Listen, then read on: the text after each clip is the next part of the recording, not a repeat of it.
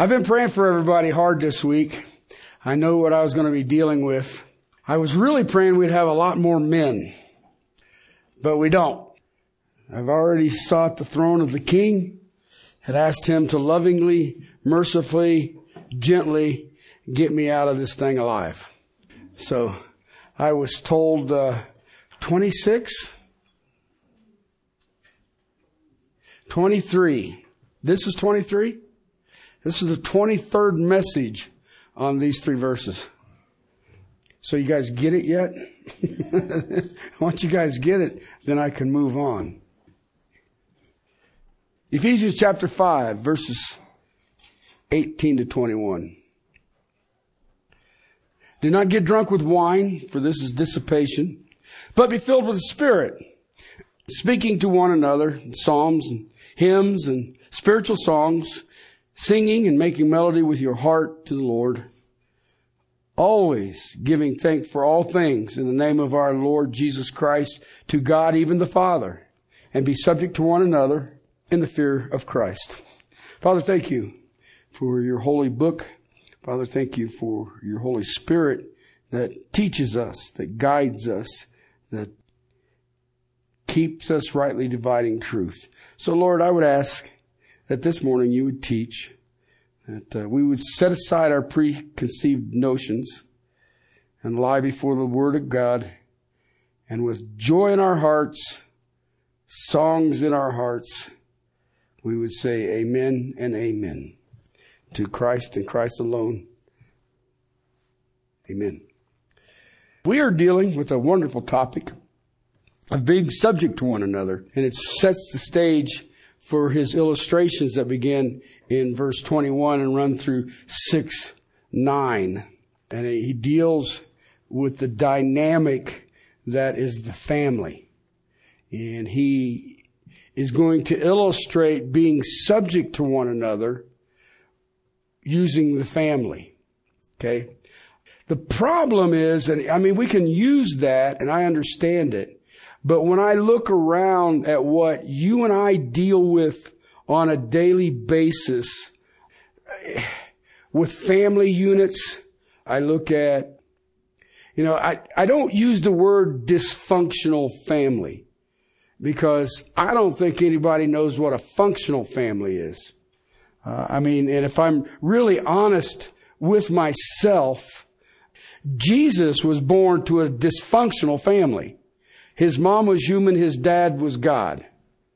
I don't care how you cut that thing. That's dysfunctional. Okay, so when I hear people say, well, this is a dysfunctional family, no. But I will lay out some things here that you will see, I hope. I, I have things that I have been praying and watching and, and I, and, and listening and, and I really can't cover everything that I want to on what submission is. So what I look at is the dynamics that you and I are dealing with in our day-to-day uh, walks with other Christians. Okay, our interactions maybe with other churches, maybe things that we have read and not read, and I try to cover all of those with the Word of God, and that way we have the full armor of God on. Okay? When I look at this and I think about the world, you guys know that I love history. Throughout history, we all have to submit somewhere to somebody. And it does, just doesn't matter. You know, I, I've watched people, I, I heard a lady, and I'll deal with this a little more make the comment that Satan stole the election from Donald Trump. And uh, toward the end of this message, you'll see what I really think about that.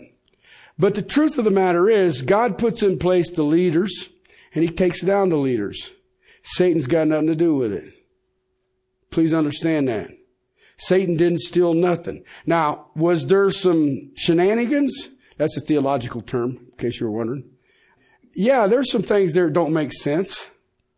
Okay, but I, and I know that it was real because nobody wants to look into it. Okay, if it's not real, then I would want to prove it by looking into it. But that's me. And when I look at our society, everything that we have is based on authority and submission. Now we like to think, well, I'm an American and I am my own man. No, you're not. I guarantee you, you come down that hill right there by the Catholic Church, you do 150 coming down in that corner, and there's a cop down there, you're submitted.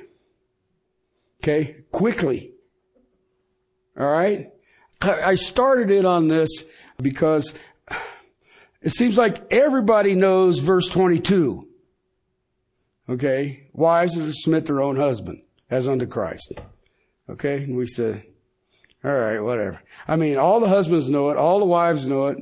I mean, it's like I've never memorized a verse of scripture in my life, but I know that one. Okay? But I, husbands are to bow to their wives. Husbands are to die for the needs of the wife. That's what this says. Okay, now some women are trying to kill him, but that's not, that's a whole different argument. I'll get with that later. Alright? But it also says that the fathers, and it literally could be translated parents, are to bow to the need of the child as not to provoke the child. Uh, the master is to bow to the needs of the servant, and the servant is to bow to the needs of the master. And what you have in this text is illustrations of submission. Because remember this letter, the essence of this letter, if you take one massive theme for this book of Ephesians, it's that we are one in Christ. We are one in Christ. You can look through scripture, Titus and 1 Timothy, and you see elders and deacons. We are given a list of qualifications. All right. To be an elder, you do not necessarily have to have a position of leadership in the world. Years and years and years and years ago, I think maybe Cheryl and Randy may be the only ones who remember. We had a, we were moving to elders and we had a guy who was the head of our finances. He, he wrote the checks and he did this, he did that. And, uh, the reason that he was there is that he was vice president of IBM. And I spent time with him multiple different times, interaction with him. I don't think the guy was ever saved. But that's what he did for in the world. Therefore, we're going to put you in charge of the money for the church. And I thought, didn't they do that to Judas? I, I, because I, I, remember we were, I don't know if anybody remembers this. Cheryl, you might. We were going to buy some land up there on the other side of where the uh, rec center was. We were having some kind of, I don't know what we were doing. we were acting really smart. And uh, we were discussing this and this gentleman said, I am not concerned about what God is doing. I'm concerned about how we're going to get the money and pay for it. That's dangerous. Okay? So leadership in the church is not necessarily based on leadership in the world because the unity that is in the church can only come from Christ. All right? Listen, Many of you work for companies. Well, you would think that everybody in the company would have the same goal, didn't you? You can see it everywhere, right? Everybody's striving for the same what? Same chaos. Okay? In the body of Christ, Christ chooses who will lead. You know what that means? He chooses who will follow. And the body of Christ cannot work any other way. You have authority. You know, it's, it's like, uh, studying Peter a few decades ago. I remember that there, Peter, I relate to Peter kind of uh, in a lot of ways, but he's very simple. And he's to the point. That's the kind of way I am. Simple to the point. There are speaking gifts and there are serving gifts. Which one do you suppose there would be more of? But everybody wants to talk. Now, when they asked me to be an elder, I knew that one of the qualifications was to be a teacher. I also know what James said. Not many of you should be teachers, for their judgment is harsher. And you're like, oh, geez, why would I step into it willingly? Okay? Timothy was warned, be a worker approved, rightly dividing truth. So if you're not rightly dividing truth, you shouldn't be a teacher. But it doesn't mean you're still not active in the body of Christ. But we have it in our mind that the people who do all the talking, that's, that's the church right there.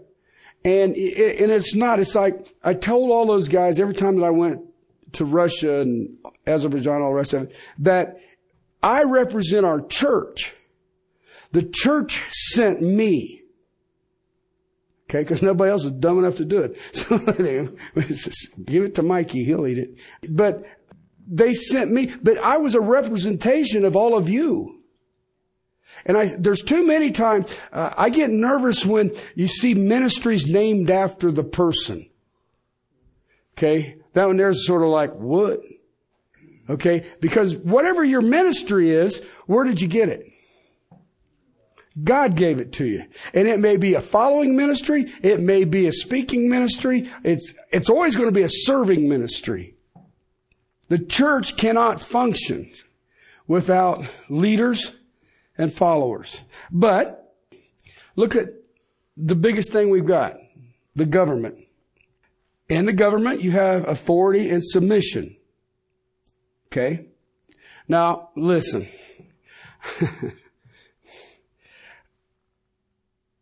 Government authority is not necessarily godly authority. Didn't know that, did you? Aren't you glad I told you? Okay. But I have seen it throughout history where God raises up leaders that are not godly. All right. But for a purpose, he has placed them there. All right. If you don't have godly leaderships, please hear me on this. All right. That is God's problem to deal with it. Okay. That is not our problem. We are to pray for them. We are to pray for them. Okay. Governments are ordained by God. And I don't care how loopy they are, He put them there. Listen. God is our creator. And God knows that humans cannot exist without authority. All right? I mean, if you think about it, you're coming into town, you're 55 on top of the hill, 45 down. You come down the hill and then it transitions to 35 and then as soon as you get to the intersection it's 25. Why? Well, you got a railroad track, you got a bunch of intersections and stuff like that. Why would I have to put signs up to tell you how to do that? I mean, if I'm coming into town, I should pick up speed. Blow the horn and smile. Okay? Do you see what I'm trying to get at? But yet we still have to have these goofy signs that says you're going too fast. Alright?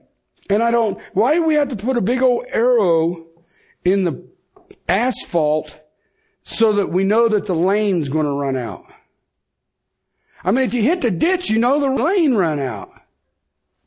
But God understands that we have to have guardrails around us to protect us from each other. There is authority and there is submission. The things that you're seeing on television right now across our country is a lack of one. Okay, I don't care where you, I, it ain't got nothing, I'm not worried about race, I ain't worried about that. We're all human beings, so there's just one race. Okay, but uh, when I see people rebelling against authority, what do you think is going to happen? They're going to say, oh, he's fighting back, I'll just go home. That's not what they get paid for. And, and, and you look at that now, I can take that and I can punch that little picture into everything that is around me. When I see broken homes, what do I see? Somebody's not submitted. Maybe everybody. Okay? Have you ever run into some of these families with their kids in the Walmart or things like that? Right? Somebody's not submitted. Okay? In Romans chapter 13, the powers that be are named by God. Okay, now let that sink in for a minute.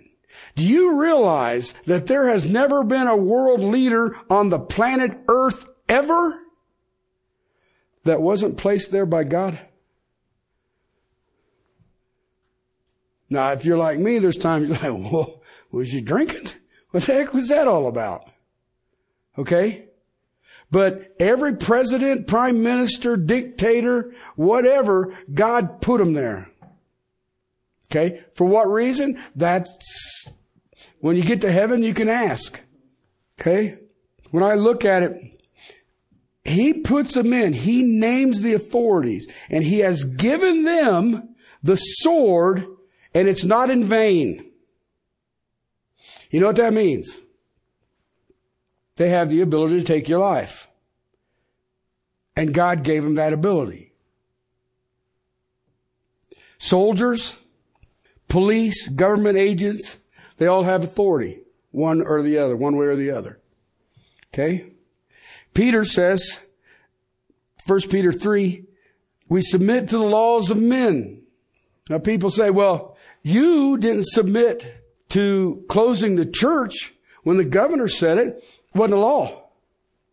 It's a proclamation. I appreciate your concern. I appreciate the advice. But it also says in Hebrews chapter 10, do not forsake the assembly together, which is the habit of some. Okay. I just felt that us coming together was essential. That's just the way I looked at it. And it's like I said, it wasn't a law. It did not go through the administrative part of the legislative part of the uh, Colorado. Didn't through Congress in the United States. So it wasn't a law. We have kings and governors, presidents, prime ministers, parliaments, Congress, and God has put them over us. Okay? I understand. I mean, you said, it. well, we got, what was that joke I saw? The difference between humans and monkeys? monkeys don't get the stupid ones to lead the herd. so, anyway. We are to pray for them. We are to pray with fervency for them. Pray for their salvation. I remember when Pastor Philip, we were talking, he's, he's got a satellite phone he uses every once in a while. Now there's an adventure. Listen to a man with a thick Indian accent talk on a satellite phone.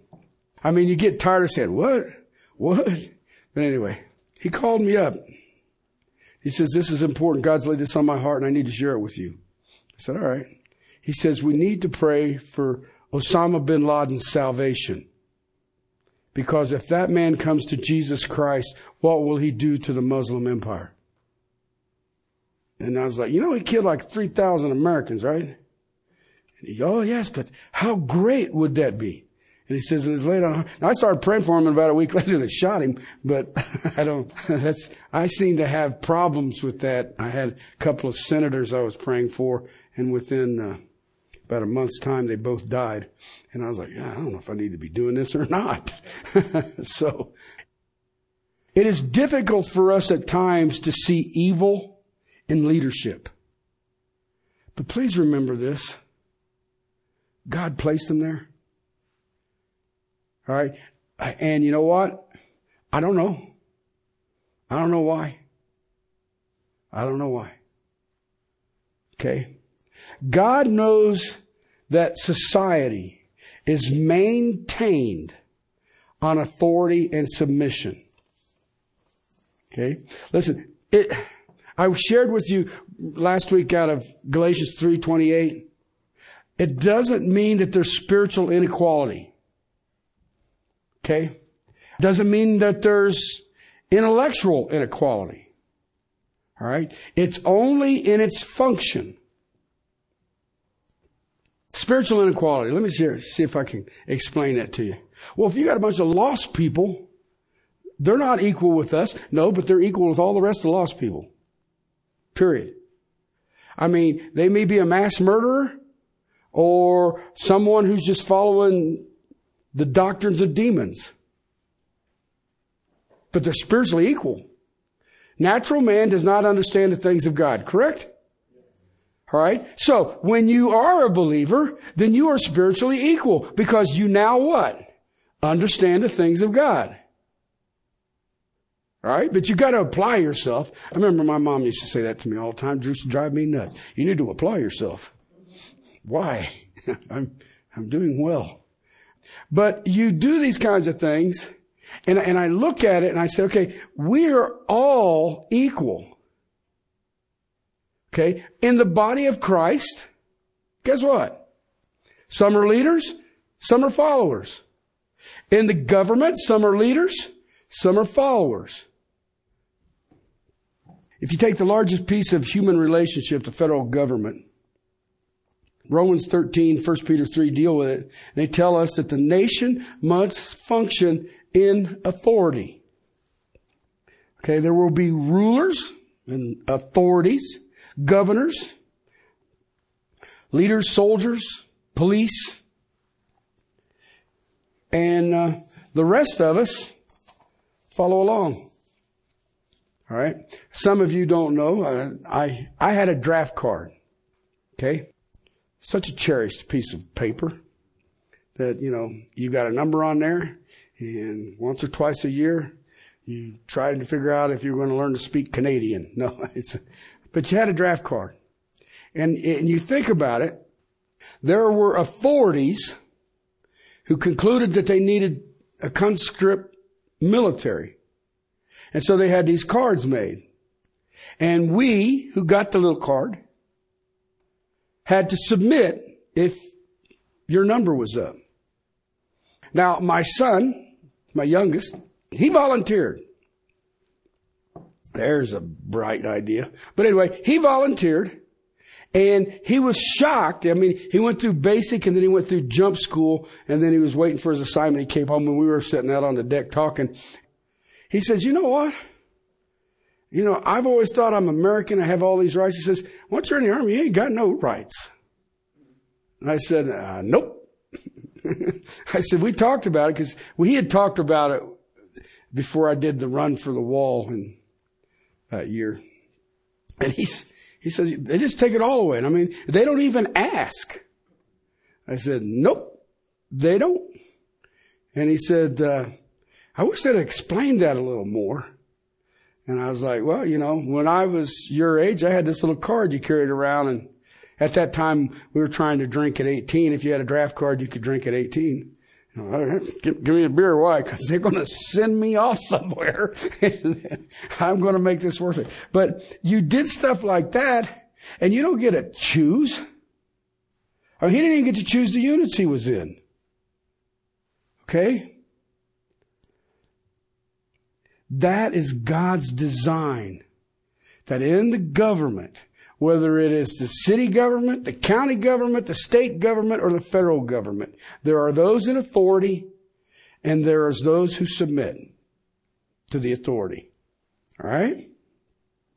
Listen. If that's not working, you get chaos. You don't believe me? Go turn the news on. They'll show you the little places that authority and submission is not working.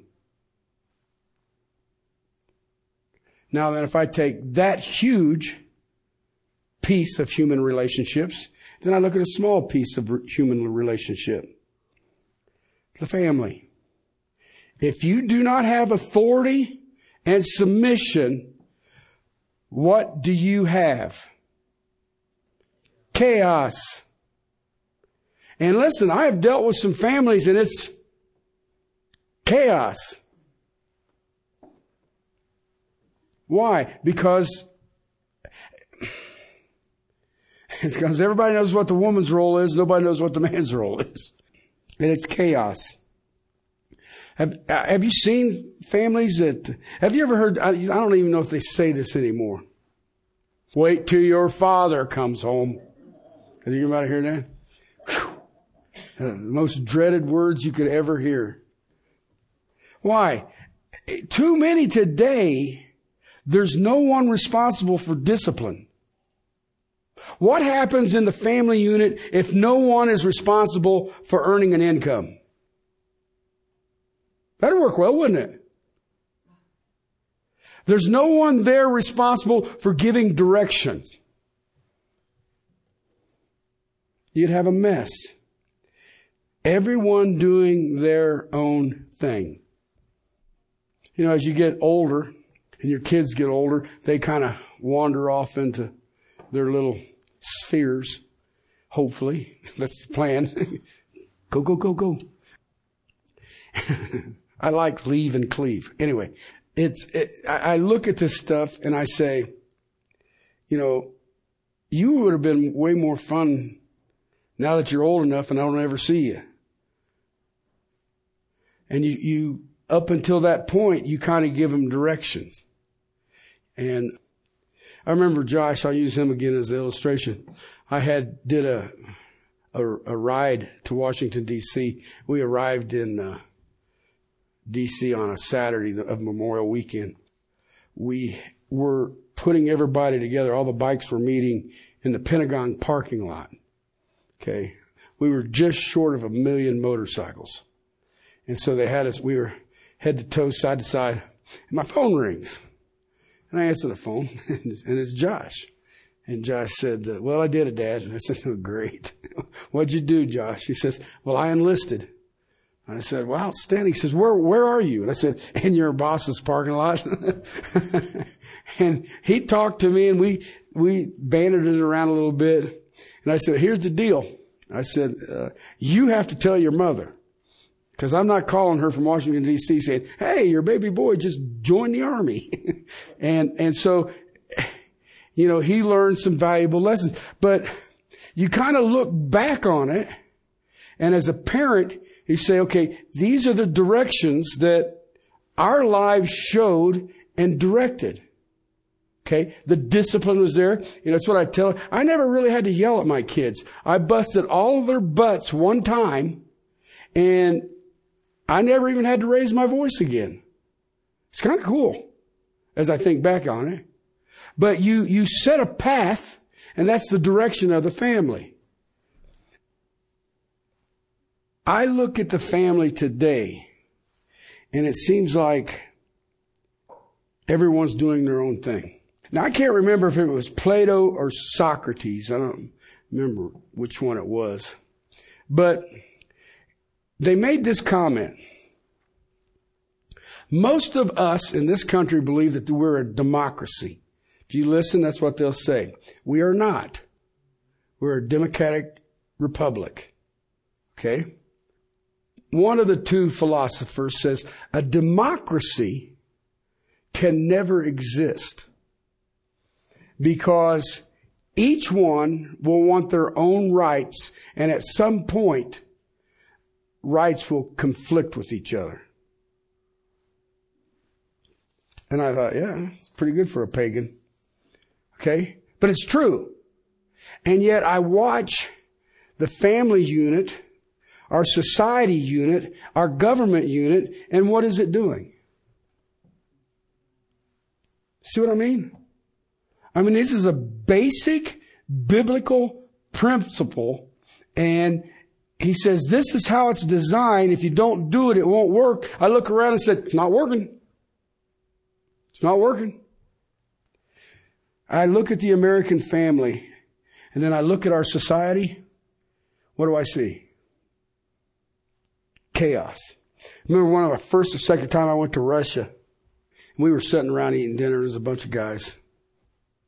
I asked them, I said, what's the divorce rate in the church in this area. It's Orel. It's down kind of southwest of Moscow. So what's the divorce rate in the church? And guy looked at me like I'd just fallen off the moon. He says, I don't, I don't know what you're talking about. I says, well, how many people in the church are divorced? He says, nobody. And then they started explaining it to me. They don't allow the kids to date unbelievers. They don't allow the kids to date. If the kids want to go do something, they have to find a married couple to go with them to wherever it is they go. Okay. And you marry uh, somebody in your church or another church. And if you're married and for some reason you're not coming together on Sunday, because Sunday there is an all day event. They start at Sunday school and go all the way to evening service, and very few people ever really leave the property. But if you're not there, they will approach you. Where's your husband? Where's your wife? If there's a conflict there, the leaders of the church go over to the house and stay until it's resolved. Guess what? We don't have no divorce. Okay? And then, and you look at that and I think, wow, man, because if I try to tell a believer not to date an unbeliever, they look at me like I'm some kind of crazy clown. And yet, do they understand that I'm only trying to do it for their protection? That has how you protect one another. And they'll just look at you like, well, you're nuts. Try to tell them, no, you can't date unless you have another adult married couple go with you. Sure. Try that. I'll know if it worked or not, whether you got a black eye or not. I look at our country and the chaos that is in it. I look at the American family and that's where it's coming from. You look at what this country has done to the American family. Okay? I mean, I had a guy one time tell me, he says, you know what? You can get out of a marriage easier than you can get out of a car lease. See what I mean? I had somebody ask me, they said, do you do weddings? I said, uh, only to people that have sat under my teaching. Ah, you don't do very many weddings. I said, no, not really. And I said, well, what are you worried about? Because people they find out you're a pastor, then we want a pastor to do our wedding. I said, in Colorado, you can take your oath in front of a microwave. You can just go down and say, I do, she did, we will, and sign the paper.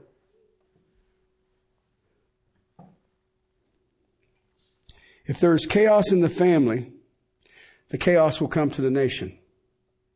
And if you look at what happened in our country, I listen to everybody, the talking heads and all the experts and all the rest of it. I can tell you when the American family started falling apart, and I can tell you that within 10 years, our government started falling apart.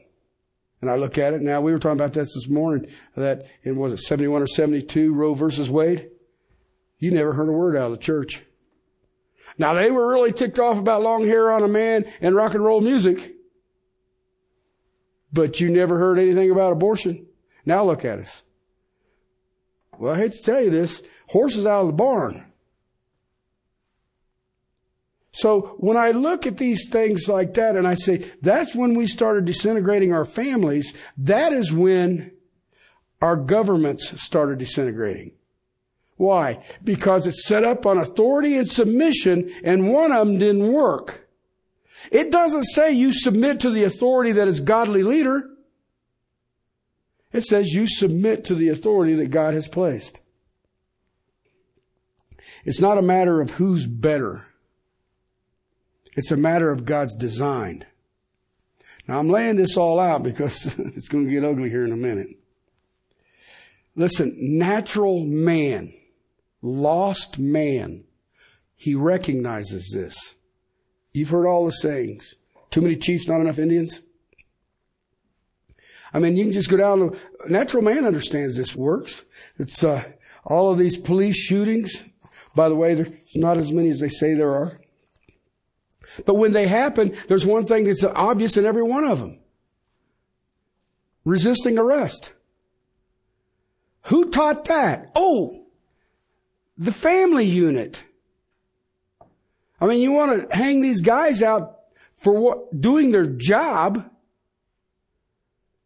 And I'm sitting there going, well, who's training their kids to act like that? And then I go to Walmart and I said, oh, all of them. They're all being trained. They're little wild animals running around, just Tasmanian devils. Okay? There has to be a balance. Now then, I'm setting this up because there is a surge of this teaching that is awful. And I'm going to touch on it and then will be the end of this message. Okay? The church is the same. It's one of, some of you remember, probably just Cheryl again, when this church was congregational rule. Okay? Everybody had a vote. Right? You realize how crazy that is? The church is not a representative republic. It's not a democracy. That says that if Satan's attending your church, he gets to vote. All right. So he set it up how? With elders. And there's, there's requirements in Titus and in First Timothy that deals with, this is an elder. This is what they look like. I remember going through the list, these guys that I was teaching in Russia, they had about a nine page thing that they had uh, to critique to be allowed to come to our classes. And I was reading through this thing and I'm going, I don't even know if I can do this. what am I teaching for? But I mean, one of them was there. They had to be 10 years in the church producing fruit and serving. That was just to come to this class. You're like, wow, 10 years. Huh? But there was a bunch of questions on it. But I remember reading through this going, wow, man, glad I don't have to pass this to get in that class. The church has authority, those who are in authority, but there's also those who follow. All right? 1 Timothy chapter 2 verses 11 and following. This is the one that everybody thinks is absolutely wonderful. You just go in any church and preach this text and you will be hailed as great leader and cheered as an amazing man of God. Here's what it says. A woman must quietly receive instruction with entire submissiveness. Well, what does that mean? Really? Seems really straightforward to me. A woman must quietly receive instruction with entire submissiveness. Okay? What's he talking about? The church. Okay? Then there's verse 12. But I do not allow a woman to teach or exercise authority over a man, but to remain quiet. Paul the chauvinist. Okay? You know what he just said there? If you're in a church that has a woman preacher, you're in a heretical church. Why? That's what the Word of God says. Listen, I've heard some phenomenal women teachers. They are not to be in authority. They are not to teach over a man.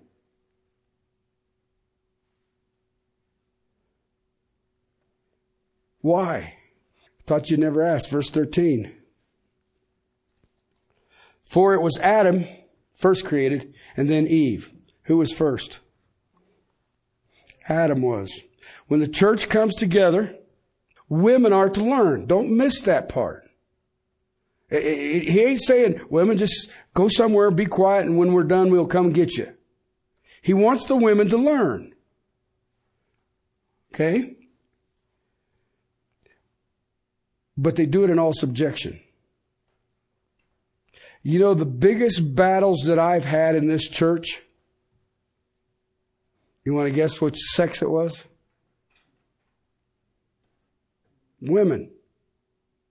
I seen a woman down at the other place We had a 4 solid core door. Okay? Big stinking door with a hydraulic closer on it. Okay? Big stinking door. And she got so mad that when she left, she slammed that door back through the door jamb. And I'm sitting there going, oh, that's, I, I guess you're, I guess you're not coming back to the church, huh? Okay? And I, now listen, I'm not here to pick on women. I'm outnumbered today. But I'm just wanting you to know that God says no. God says no. No women preachers. That is the standard for the church. Now I got to give you a caveat. Rhoda and Stephen, David, they attend the Church of the Brethren in uh, Peterhead, Scotland, and uh, they don't have a pastor. They have elders. And an elder may think, okay, I'm, I would like to teach the book of, I don't know, Matthew. And so they give him the pulpit until he gets the book of Matthew taught. Then they, somebody else may want to teach on tithing or may want to teach on something else, and that's what they do. But if you talk to them, you'll find out that their wives are pastors. And you go, hey, wait a minute. How do you do that? But they don't use poimaia. That's what pastor comes from. In the noun form, they use it in the verb form. The elders pastor. Okay. The elder's wife do what? Pastor too. They tend the flock. That's what pastoring means. I'm tending the flock. Okay. Listen, I don't want to go into the delivery room when some lady's having a baby because she wants spiritual guidance. I'm going to send the woman. Take care of this. Okay. I'll bless them when they're all out. Whatever. Do you see what I mean? And, and so when I hear the word pastor, you and I always look at it as a noun. In Church of the Brethren in Scotland, it's a verb. It's a verb. And if you're in leadership, your primary responsibility is what? Shepherd and feed the flock of God. When it says shepherd, it's the noun, the verb form of poimia, which is pastor. You take care of them. Okay. But listen, when it comes to leadership in the church, no women. That is the standard. All right. Now listen, it does not mean that women are inferior. Man, I can go all over the place, Old Testament and New Testament, where godly women did amazing things. They were very accomplished. Whether it was Esther, whether it was Ruth, whether, just go down the list. All kinds of women, Deborah. Not so much, uh, what's his name's daughters. But anyway, uh, I, I, share this because I want you to think about it because we all get in our mind that if I'm not in some kind of leadership or speaking ability or something like that, then I'm not, no, you're not inferior. You are gifted exactly what the Holy Spirit wants you to do in the body of Christ. But there is order in the church. Those in authority, those in submission. Listen, not every man can be an elder. Every man should strive to be a deacon. But there are just some people who are not gifted to teach. If the Holy Spirit hasn't empowered you, don't worry about it. God has designed men to be the strength and leadership in the nation and in the home. When you get a woman in the pulpit, you get problems. You know who founded Christian Science? A woman. You know who founded the Unity Church? A woman. You know who birthed the Pentecostals? A woman. The Branch Davidians. We all know the Branch Davidians, right? Down in Waco. You know who founded that line? A woman.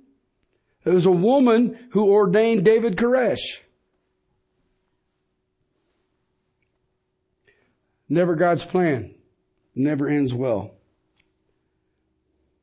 Listen, if it's not God's plan, there will be problems. Verse 14 says, It was not Adam who was deceived, but the woman being deceived fell into transgression.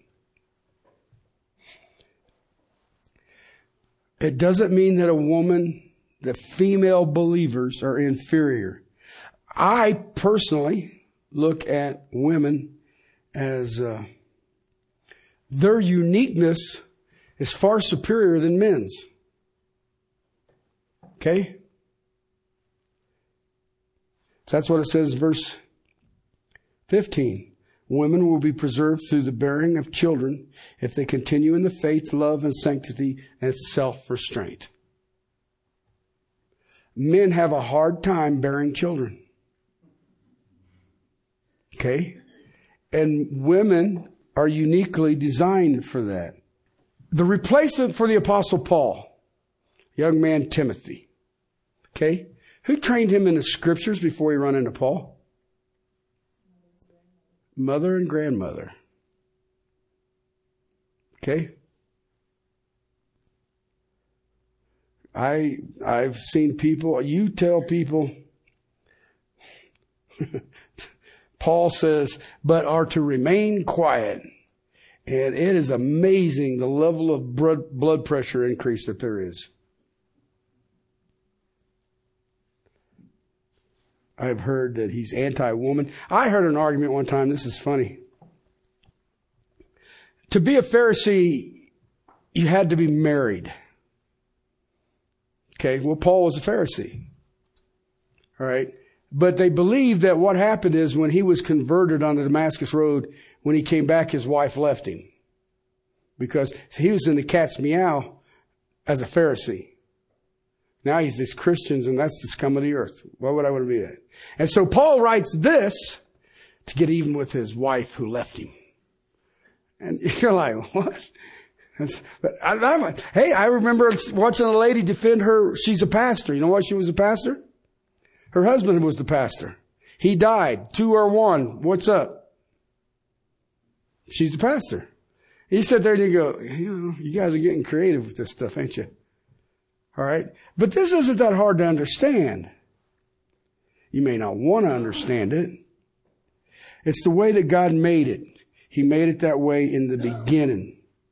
Woman was taken from man. All right. But the woman is supportive to the leadership of the man. And I will close with the book that's right after the index. Let me explain this to you. Chapter 3, book of Genesis. Now the serpent is more crafty than any other beast of the field which the Lord had made. And he said to the woman, the serpent said to the woman, Indeed, has God said, You shall not eat from any tree of the garden?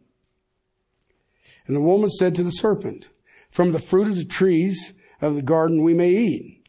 But from the fruit of the tree which is in the middle of the garden, God says, You shall not eat from it or touch it, or you will die. Okay, she's wrong. That is not what God said. She's got the smallest Bible that ever existed. Do not eat of that tree. And she says, or touch it. So she's wrong. When you say that to the father of lies, he's got you. He's got you. The serpent said to the woman, you surely will not die. For God knows that the day that you eat from it, your eyes will be opened. And you will be like God, knowing good and evil. So he goes for the fact that she doesn't know what she's saying to feeding her pride. She's deceived. The woman saw the tree the good for the food, it's the light to the eyes. that the tree was desirable to make one wise. She took from its fruit, she ate, she gave it to her husband with her, and he ate. Okay, here's the deal. Women are not in leadership. Why? They're deceived. Okay? Love you, ladies. But you will all have to admit there has been a time or two when your emotions got in the way. Okay, now you will all look at me and say, there's a time or two your emotions need to get in the way. But once that happens, and if you're not solid, I mean, if she can't get that small verse Bible right, what are you going to do with the rest of it?